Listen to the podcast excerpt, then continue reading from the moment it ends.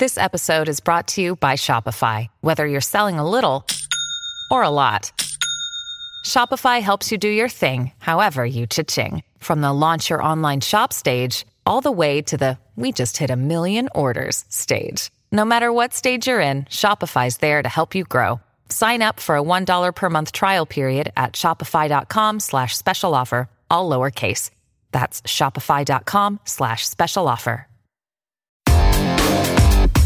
Big stories, big guests, the big picture. Afternoons with Rob Breckenridge. Weekdays 1230 to 3, 770 CHQR. 2021 has uh, certainly started with a bang, hasn't it? Uh, no shortage uh, of matters to discuss in the program today. Let's get right to uh, the uh, announcement just moments ago from Premier Jason Kenney on his Facebook page. Now, we're going to delve into this whole holiday gate scandal or whatever it is we want to call it because the anger is very real, the anger is very palpable, and the anger is very widespread. Understandably so, folks. And I know you want to weigh in on this. 403 974 Talk is our number 974 8255. So the Premier held a press conference on Friday, January 1st. Unusual to see a Premier hold a press conference on New Year's Day. And what made it weird is that he didn't really have a whole lot to say. Uh, you know, he expressed his disappointment in in some of his uh, MLAs and cabinet ministers and top staff for their decision to travel abroad over the holidays, but didn't feel they deserved to be punished. So he was kind of scolding them, but also defending them, and it was basically a news conference to announce really nothing. I think they've recognized that that was nowhere near enough to make this go away. The anger is only built over the uh, subsequent few days here. Something had to give. And as mentioned just four minutes ago, it did. Let me read to you what Premier Jason Kenney has posted on his Facebook page. Quote, Albertans have every right to expect that people in positions of public trust be held to a higher standard of conduct during the COVID 19 pandemic. Millions of Albertans have made real sacrifices over the past 10 months to help keep each other safe. They are right to be angry about people in positions of leadership vacationing outside of the country. Last Friday, I took responsibility for not having been clear enough with members of the government caucus and others in position of leadership that they should not travel abroad.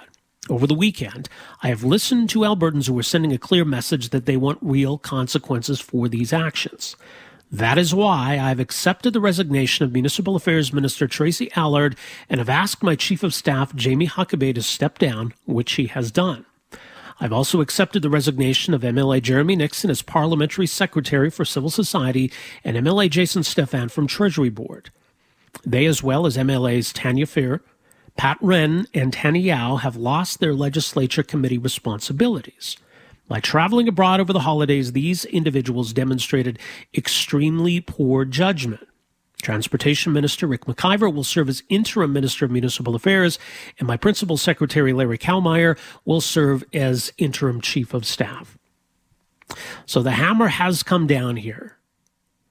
Tracy Allard is out as Municipal Affairs Minister, Jamie Huckabay, uh, and someone who, who Jason Kenney goes pretty far back with. And I'm sure that one stung to lose him as chief of staff, he has stepped down. These other MLAs who also traveled abroad have lost their committee and parliamentary secretary responsibilities. So the premier has done something. Is it too little, too late? I mean, these are not inconsequential decisions. And I'm sure for those who are affected by these decisions, they're probably uh, none too happy about all of this. But the idea that there would be zero consequence, uh, that, that was not sustainable. I think the problem still for the premier here is that the buck stops with him. And that surely he knew uh, that in particular his chief of staff and municipal affairs minister had traveled abroad. Maybe not all of these MLAs. Maybe the premier doesn't have the ability, the wherewithal to keep track of where his entire caucus is, especially over the Christmas holiday. So is this going to be enough to make this scandal subside? Does this meet what you expected in terms of some kind of consequence, some kind of fallout from this whole scandal? Right? What was it about all of this that had people so upset? What was it about this story to you? that, that set it apart, I think, from the typical run of the mill, just kind of outrage of the day. Scandals come and go, outrages come and go. You know, it, it seems pretty frequent these days that, uh, you know, someone's calling for some cabinet minister to resign. It's pretty much the go to for opposition parties. That cabinet minister should resign. He or she's doing a terrible job, or that was bad, or that was dumb. But this was different. This was different for a lot of reasons. I think the biggest problem for Jason Kenney is that the anger wasn't just coming from the usual suspects. Jason Kenney is not the kind of politician to take a step back. Jason Kenney is not the kind of politician to concede a point from his political opponents. If the NDP are mad, Jason Kenney relishes that. If the NDP are calling on a cabinet minister to resign, there's no way in hell that that cabinet minister is going anywhere. Jason Kenney is a politician. Jason Kenney loves political fights. So if the uh, NDP are mad at him, he's happy with that. You know, if the, the liberals are mad at him, he's happy with that. But this was different. This wasn't just the NDP or liberals who were upset with him. This was a lot of conservatives, true blue conservatives, UCP supporting conservatives, Jason Kenney supporting conservatives who were mad. And that's a big problem for Jason Kenney. There, there's no political upside to him to having that kind of a fight or telling that that faction of his party or his base uh, to take a hike. So I think that's what prompted this. If this were just the NDP, maybe those on the left, or, or not typically UCP supporters angry about this, and if his party, if his base had rallied around him, nothing would have happened. But I think that's why this was different. So we've got a lot to talk about here still, but now we've got a, a new development and a big development here. And that Tracy Allard is out as municipal affairs minister, obviously still remains in MLA. Uh, but Jamie Huckabay is out. There's, there's no demoting your chief of staff. Once he resigns, he's gone. And that's what happened. So I think there, there, were there were separate issues here. I mean, this all falls under the umbrella of traveling abroad over the holidays. The problem for Jamie Huckabay was unique in that he traveled to the United Kingdom. So this wasn't a, a, a sunny resort kind of getaway. This was traveling to a COVID hotspot. This was traveling to a part of the world where there are some strict travel restrictions now in place. There's some concerns, obviously, about what we're seeing happening right now in the UK.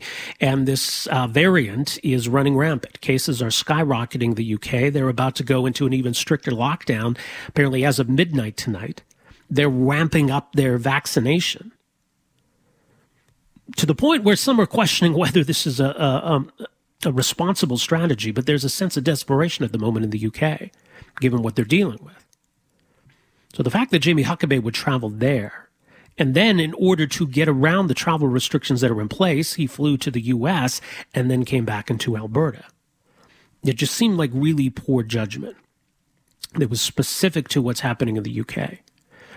Uh, Hawaii is not a, a COVID hotspot. There, there's there's no travel restrictions on Hawaii. There's no Hawaii variant that we're worried about. So the controversy for Tracy Allard was a little bit different. It wasn't just that she traveled abroad over the holidays.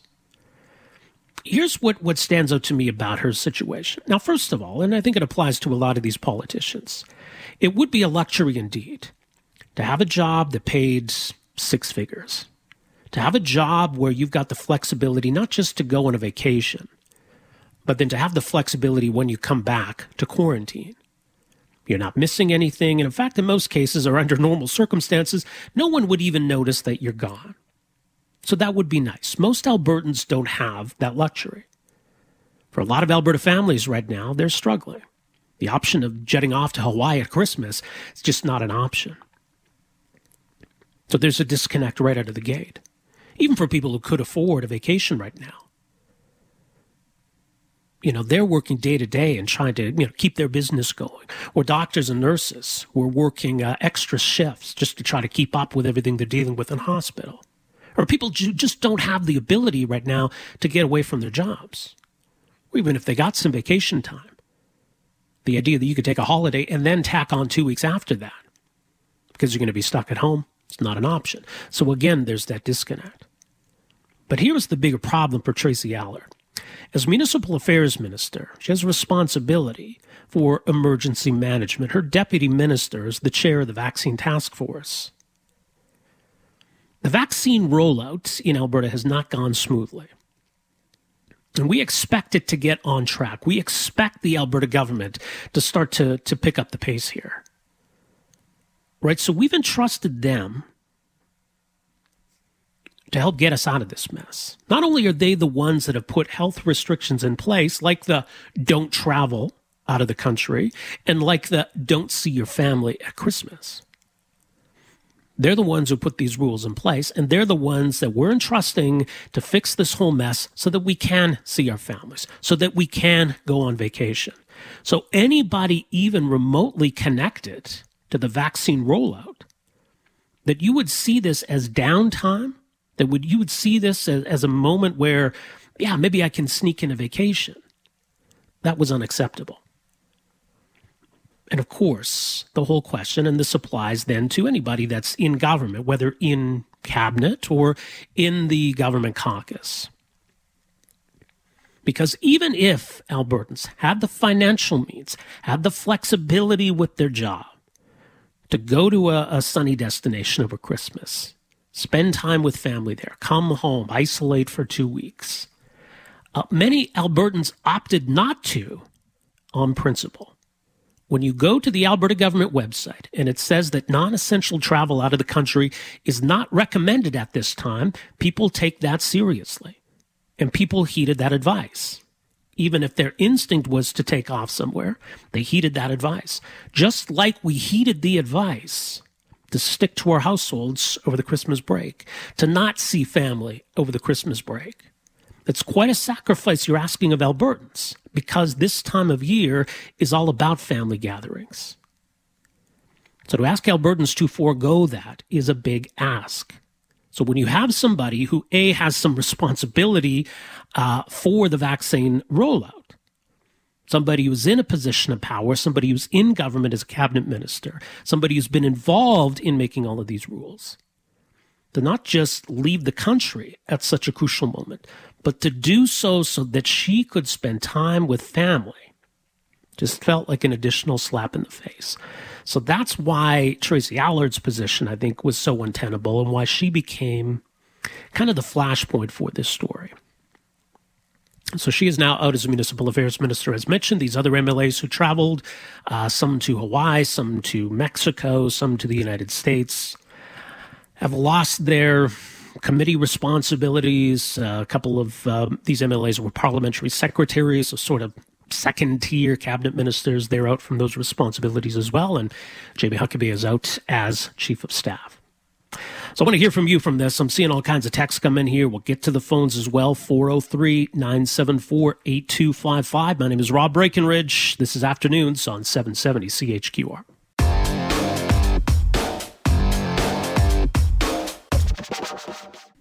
All right, welcome to this hour of the program. Rob Breckenridge with you on what's turning into an eventful Monday afternoon. So certainly uh, the tone in this uh, announcement via social media from the premier much different than what we heard from the premier on Friday. It was uh, some disappointment from Jason Kenney on Friday, but that was pretty much the extent of it. There were going to be no resignations. There was going to be no additional fallout, no additional consequences uh, for those individuals, cabinet ministers, chiefs of staff, um, MLAs. There was a few press secretaries for anybody who had traveled abroad. That he should have been clear in, in discouraging that, and there were going to be new rules going forward. So, fast forward to today, and now the premier has taken a much different approach. And I think what we heard over the last few days has indicated to him that people are angry and in particular, people he needs to count on for support are angry. So it's one thing to brush off anger from the NDP or NDP supporters. It's quite another to be dealing with angry conservatives. And look, Jason Kenney's uh, an influential politician, carries a lot of weight, but he's not invincible. And I think he realizes that uh, he needs to pay attention when his base is upset. We've seen conservative vote fracture before, and it could happen again.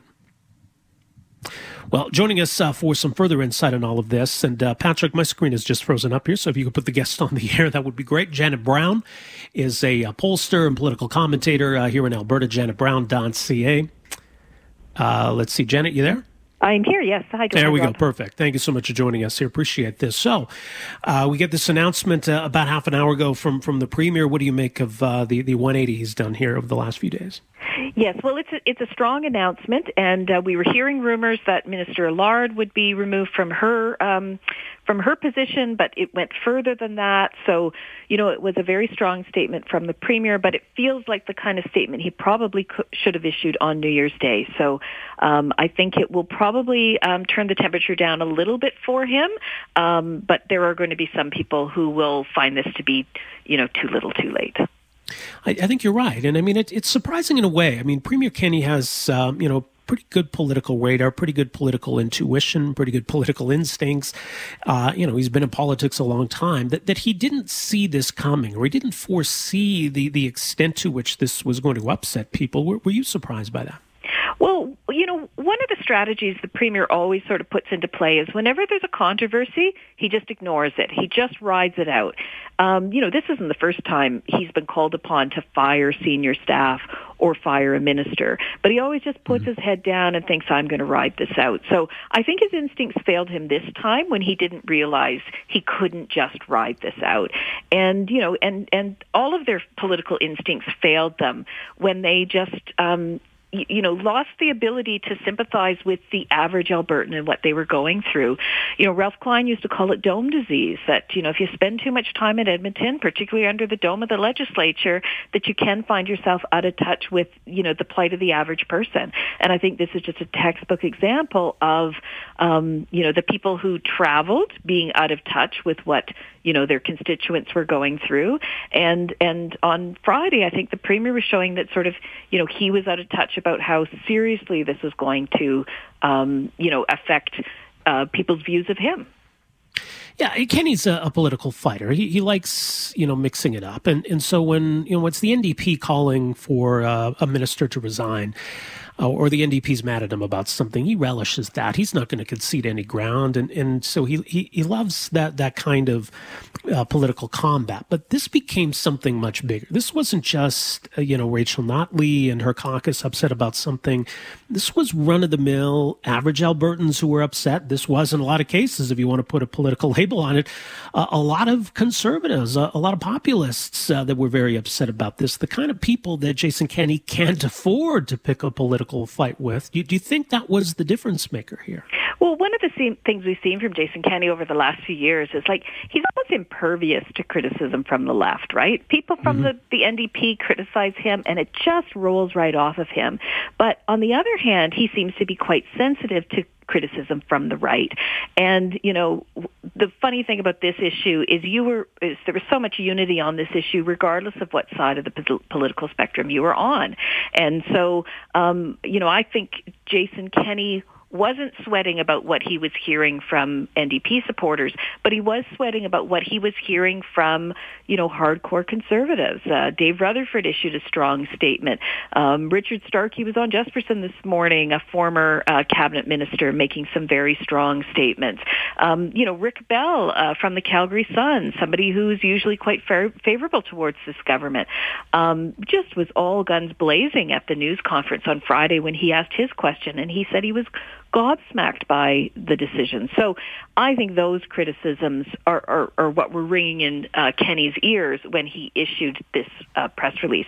I have to say, though, um, one of the reasons I was surprised on Friday, I wasn't surprised that Jason Kenney was going to refuse to fire people because he's done that before.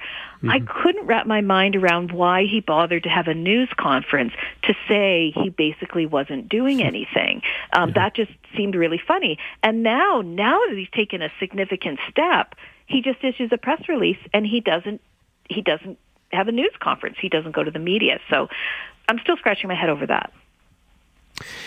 Yeah, it was strange. Um, and we take a step back and look at this, and I, I think there's there's the double standard that, that irked a lot of people, or the idea that you know do as as we say, not as we do.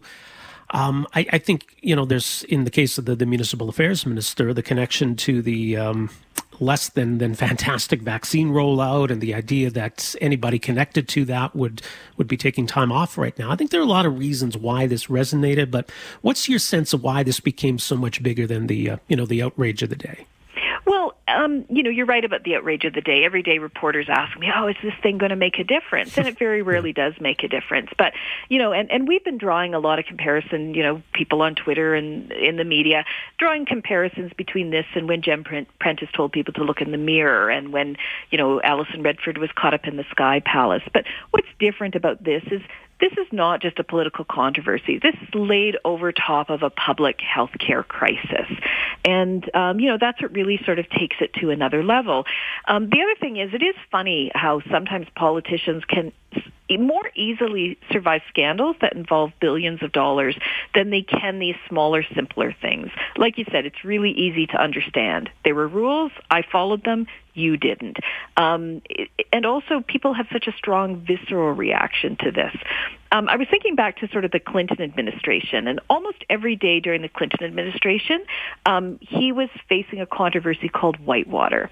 And you know, I'm a political animal and I would be hard pressed to remember exactly the details of Whitewater, right. but everybody remembers Monica Lewinsky. Right? And that's what this issue is. It's very easy to remember. It it strikes people in a very emotional way and it's layered on top of this huge public health crisis. Well, it comes on the heels of what, what seems like it's been a, a pattern of, of some, some other bad poll numbers for Jason Kenney recently, or at least more specifically, is handling this pandemic. And you know, I think this this is kind of a you know microcosm of some of those broader issues where you know he's he's managed to I think upset all sides here. That when it comes to the pandemic response, a lot of people unhappy that the premier hasn't done enough, and, and then you got a faction that are unhappy that he's he's done too much. I think this is another example where he's kind of got everybody mad at him. I mean, in a broader sense, Janet, and, and you're plugged into, you know, public sentiment. I mean, how, how real is this? How, you know, the next election's not for, for a few years yet still, but how, how worried should Jason Kenney be about his political fortune? Well, you know, it's hard to say, and and what what happened in the last hour was a big step, and I think everybody's got to absorb that, and we'll see how much that turns the temperature down. But you know, two years down the road, it's it's impossible to you know yeah. um, predict an election. I mean, I do the same kind of polling that everybody else does. If an election were held today, how would you vote? But that's a very hypothetical question when you're two years away from an election campaign. Um, you know, the, the news release that the premier just issued probably makes it um, a little easier to get reelected in um, in 2023. But um, you know, the events of the last few days have definitely made it harder for him to get reelected. So, you know, what the long-term effects are, I, I, I don't know. I've been saying for quite some time, I don't believe the 2023 election is going to be about COVID, but it is going to be about the economic recovery from COVID. And so, um, you know this there, there's a there's a big loss of trust in the short term right now. Um, but once the vaccines you know hopefully start getting rolling out and hopefully start working um, you know I, I think by 2023 we're going to be looking for again the premier we think that can stimulate the economy. All right we'll leave it there. Janet appreciate the insight as always. Thanks so much for joining us here this thank afternoon. You thank you very much much appreciated. That is uh, pollster commentator Janet Brown, uh, janetbrown.ca. So her thoughts on what made this such a mess for the premier and, and why he had to change course. It is odd. I mean, in, in, the grand scheme of things, maybe it's it's not a big deal, but it is strange that the premier would hold a press conference on Friday and not really announce anything, and then put out a press release today. I mean, if he wasn't inclined to punish anybody on Friday, probably a, a press release would have sufficed. Maybe this is the kind of thing that he should have got out in front of the microphones today and talked about.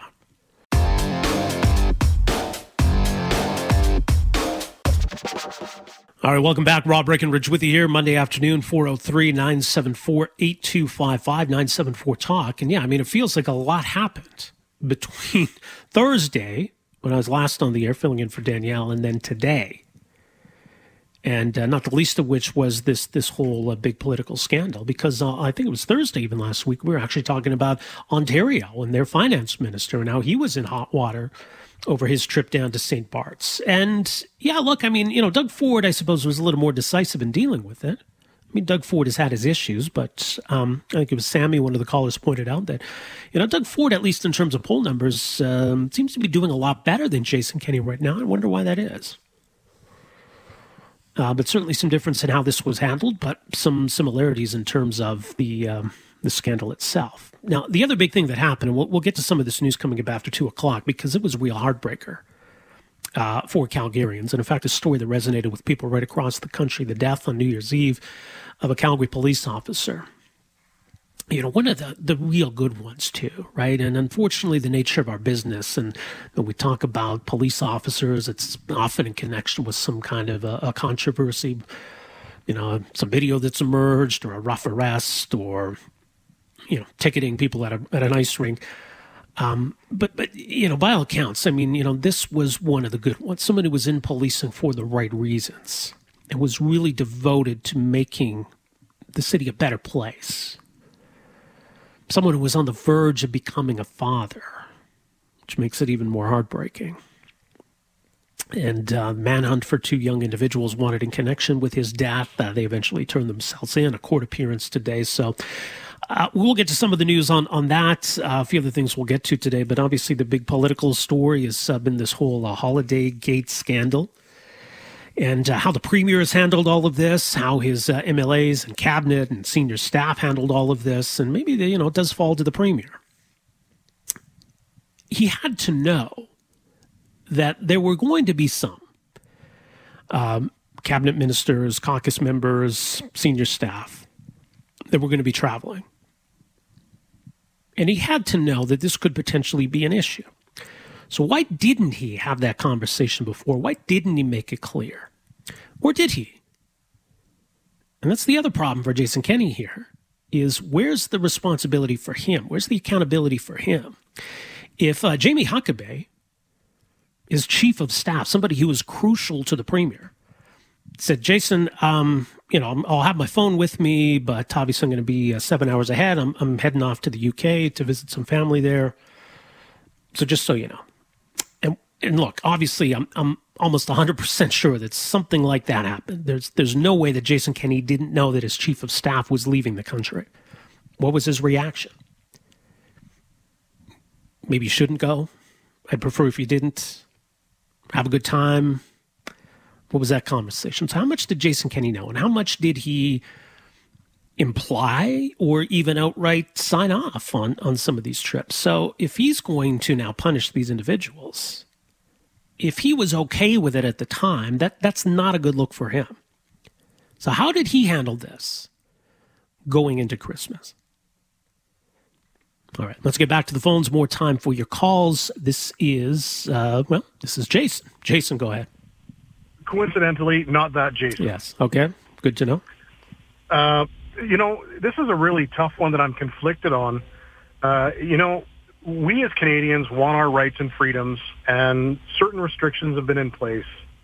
The ability for them to travel outside of the country really didn't shouldn't play in on the decision making. Although there is yes, do what I do, not as I say, or do as I say, not as I do, mm-hmm. uh, is applicable in this situation. But as long as they come back, isolate for the right amount of period, no taxpayers' monies were used in the purchasing of said tickets or hotels they were within their freedoms of Canadian as, as Canadians within the freedoms and rights that they have to travel out of the country, as long as they're here. And I mean, this is where what is right and what is wrong really does come into a factor because it's a gray area. And I know people are very angry. And as a politician, it really doesn't matter what you do. You're going to have people hate you and people love you. Well, that's true. But I, I, think what's different here is that there, there, are a lot of people who are not inclined to hate the UCP, who, who are, are, quite supportive of the UCP, who are very upset about this. So I don't think that's a case of them having a political axe to grind. I, I think it's a case of them really feeling like a lot of this is, is a slap in the face. But everyone had the same right if they wanted to travel out of the country, as long as they follow the isolation rules. the, the, the Calgary airport is open. It's not closed for business. Right, and, and, no one has suggested otherwise. No one has suggested that, that these MLAs broke any rules. No, no one has suggested that they broke any laws. It, it, it is, in part, a the, the perception of this is what Albertans are being told they should do, and what these MLAs or cabinet ministers are doing. And it says right there on the Alberta government website avoid non essential travel outside Canada until further notice. If that needs to be tweaked or amended, then they should do so. If they're content to leave that there, they should be leading by example then. You know, and, and it even goes back, and someone posted the, the video from, from Kenney in the summer when he was encouraging people to have a staycation.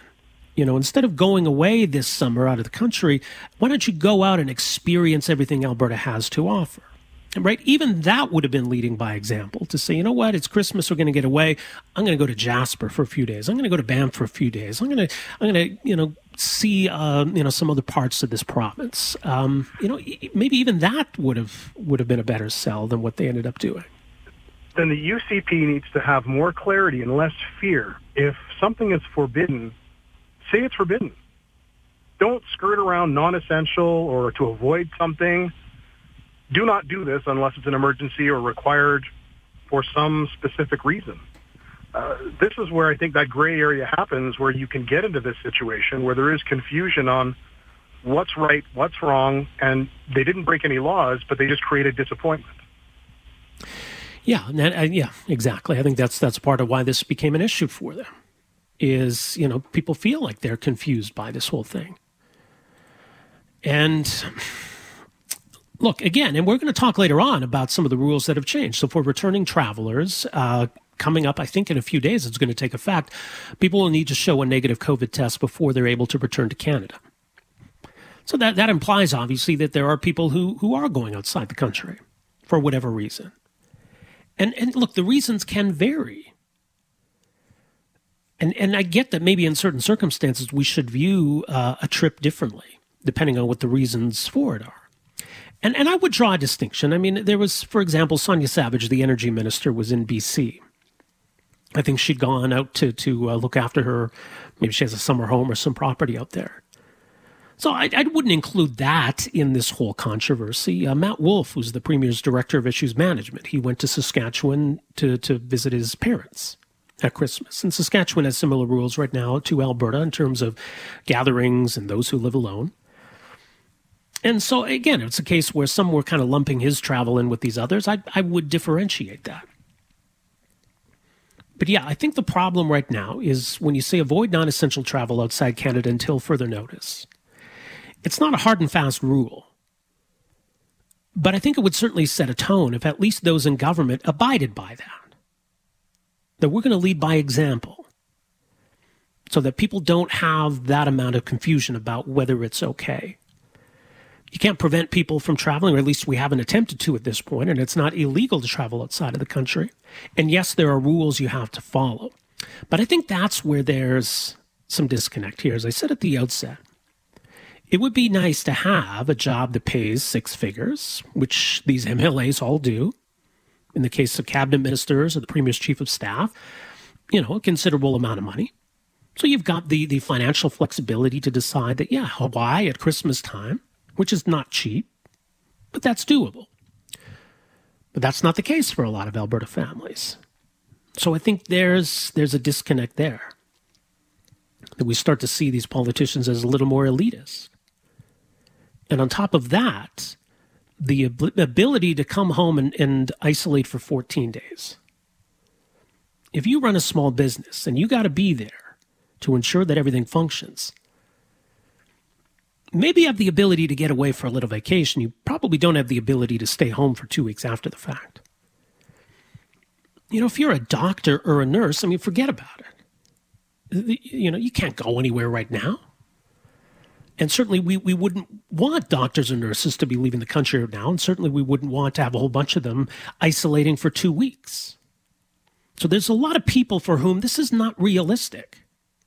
Yet the politicians who were paid by us who have the financial wherewithal uh, to jet off to Hawaii or, or a sunny winter destination, who have the flexibility to just come home and stay home for two weeks.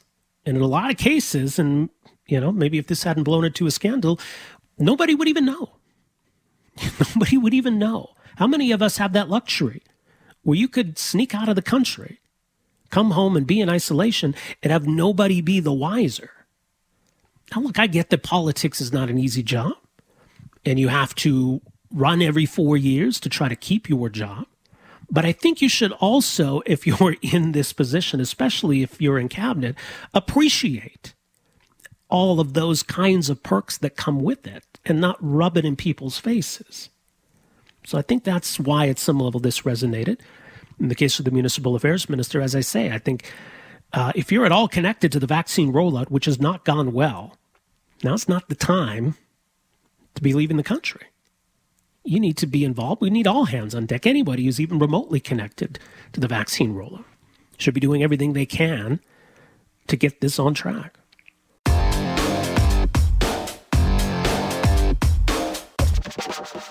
All right, welcome to this hour of the program. Rob Breckenridge with you on a Monday afternoon. You can reach us here, 403 974 Talk. That's 974 8255. Uh, coming up, we are going to talk a bit more about international travel. We're going to hear from the National Airlines Council and maybe I'm, I'm, you know, we'll find out what kind of an impact all of these controversies are, are having on international travel. But um, one of the stories from last week I did want to find out more about because it just seemed to come out of nowhere and a lot of confusion about how this is all going to work. That anybody who is outside the country, before you return, you need to have a negative COVID test within three days of your return flight in order to return to Canada. Now, how is all of this going to work? travelers themselves going to be responsible for this? Or are the airlines going to have to bear some responsibility? What, what are airlines supposed to do if somebody shows up for the return flight home and they haven't done this yet? I mean, the government can't, I don't think, legally bar Canadians from re entering the country. I mean, we do have some constitutional rights, but anyway, we'll try to get some more clarity on all of that uh, coming up uh, in about an hour. So, some more time to talk about this this whole controversy. And look, here's the thing. Um, you know, I had not had an opportunity to to say anything about this uh, before twelve thirty today. Uh, I did write a column about all of this uh, that I was working on primarily yesterday. That will be in the uh, Calgary Herald tomorrow. But I haven't really been on social media. I haven't posted anything about this. So I was just watching all of this unfold. I was kind of more of a, a, witness than a participant to to this whole outrage. I mean, I certainly had my thoughts, but I haven't really had an opportunity to express them before uh, twelve thirty today. So this is not about me, certainly, and I don't even think this is really about the media. The reason why this became a big scandal is because a lot of people were mad about it. The reason the premier acted is because people were mad. And not, you know, the partisans who were just out to get the premier. This is about those that would normally support him. So I got this text here. It says, Rob, Rob, Rob. It wouldn't be a big scandal except for you making it. You can build all the straw men you like and then tear them down, but this just isn't the scandal you were so outraged by. Look, here's the thing anybody can be outraged by anything. So if this person is outraged by the things I've said, then so be it. That's that person's opinion. If I'm outraged by this whole thing, then so be it. That's my opinion. So it's not as though people get together and decide collectively that something's going to be a scandal. It becomes a scandal because a whole bunch of individuals at an individual level are upset about something.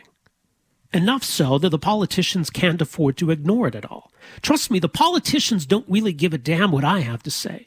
If I come on the air and I say I'm mad at Jason Kenney about something and I'm the only one saying it, guess what?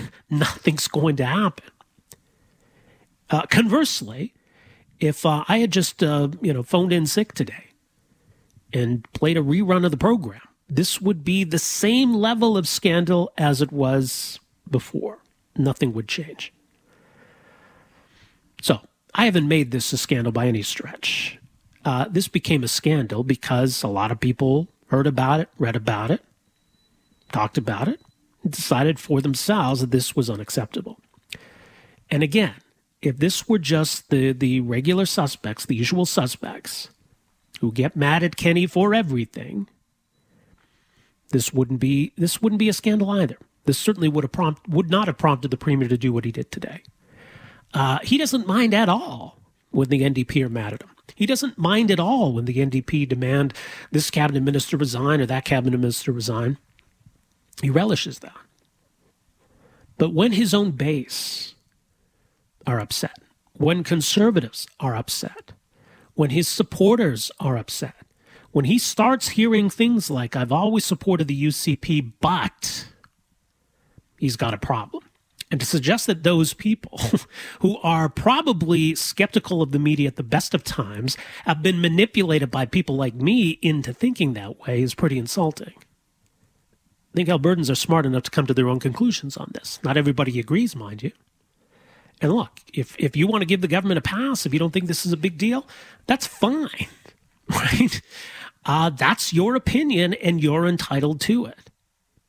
You might be in the minority on this one. And trust me, I know what that's like. I'm in the minority on a lot of issues, and that's fine. I'm okay with that. I realize that not everybody's going to agree with me a lot of the time. But this is certainly not a manufactured scandal. Let's put it that way. People are upset, and I think they have good reason to be. All right, let's go back to the phones 974 8255. This is Richard. Richard, welcome to the program. Uh, Happy New Year. To you as well, uh, Let me pass this thought by your, your listeners and you. I believe that all uh, politicians, federal, provincial, municipal, and all the people that work for the government, which is the people, their their wages should be geared to something. Like let's say the average wage in Canada, if it's forty thousand dollars, they should be making uh, forty thousand dollars, or tied to the GDP.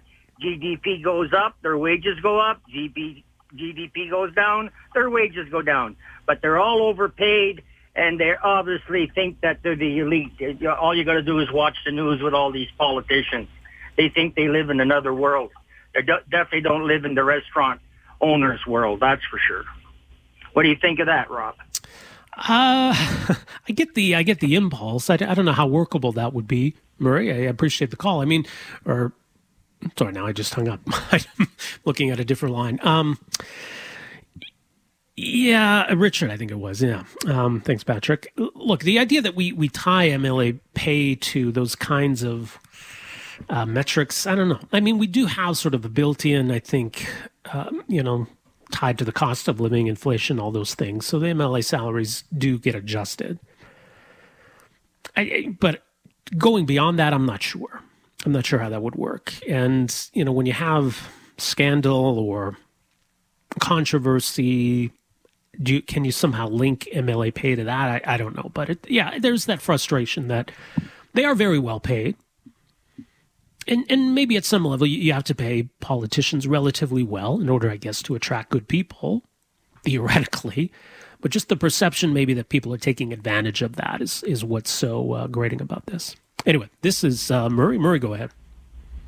Hi. I just wanted to say if we're just expecting our politicians to do what's right and what's legal and not break the rules, I think that we've really digressed as a society that we expect the bare minimum. Why don't we expect what's morally and ethically right of people, especially mm. our politicians? I just think that bar is way too low. Yeah, I, I agree 100% with that. Yeah, Murray, you're right. I think if if we're resorting to, well, they didn't break the law, we got a problem. And yes, look, and if you want to bring it up, sure, we've we, we can play the game of whataboutism. We've definitely seen the Trudeau loyalists and the Liberal partisans do that. The SNC Lavalin scandal uh, is a great example of that. You know, and trying to to well, I don't think Trudeau did anything illegal. I don't think he broke the law, which well, A, was maybe debatable, um, but B is kind of beside the point, right? It's, it's about ethics. It's about setting standards. It's not just about doing the bare minimum or using I didn't break the law as your guideline. So, no, we, we, we should be better than that. And that shouldn't be the standard we judge our politicians by. Uh, let's see here. This is uh, Chad. Chad, welcome to the program. Hey, Rob. How are you? Doing very well, sir. Hey, I think I called at a perfect time because you know what? I uh, only ever voted Wildrose. And then after the Wildrose, of course, I voted UCP. And I'm absolutely pissed about what went on with uh, Kenney's MPs and his chief of staff. And how could you not know that your chief of staff was out and out in the UK? And I get it, everybody got mad and and he changed his mind, but that's not what he initially said. He initially forgave it and acted as if it was no big deal. And it's really bothered. It's good that he's listening Well, Chad, I think we're losing you there. Um, but yeah, I mean, this this is the part of the scandal that comes back to the premier. It's one thing to punish those who traveled, but you know, what did he know? What did he say at the time? Did he not see this as, as a possibility? Did he not put down any kind of rules or guidelines? Because look, and, and in fairness to the rest of his caucus, and, and I'm sure they're frustrated by this, because I think a lot of them were, were smart enough or principled enough to realize that no, this is not a good idea. They, they all earn the same amount. All the cabinet ministers earn the same amount. All the MLAs earn the same amount. So certainly there were probably many others who could have easily afforded a nice tropical Christmas getaway, but decided that it was probably not a good idea. So, how must they be feeling about all of this? Because I guess, well, prior to today, if there were no consequences, then you may as well have gone. You missed the opportunity because the controversy sort of sticks to everybody. And where was the incentive? Where's the reward for doing the right thing? Because I'm sure a lot of those MLAs who did the right thing are probably getting a lot of angry phone calls at their offices because of what their colleagues did. And so, how did the premier not foresee any of this? How did he not foresee any of this becoming a problem? You know, we can wonder what these individuals were thinking and the decisions they made about where to travel to but what did the Premier expect would happen here? Thanks for downloading and listening to the podcast. Don't forget to subscribe, rate, and review for free at Apple Podcasts, Google Play, or wherever you find your podcast. You can also find me on Twitter at Rob Breckenridge, and you can email me, rob at 770chqr.com. Talk to you next time. Afternoons with Rob Breckenridge, starting at 1230 on News Talk 770 Calgary.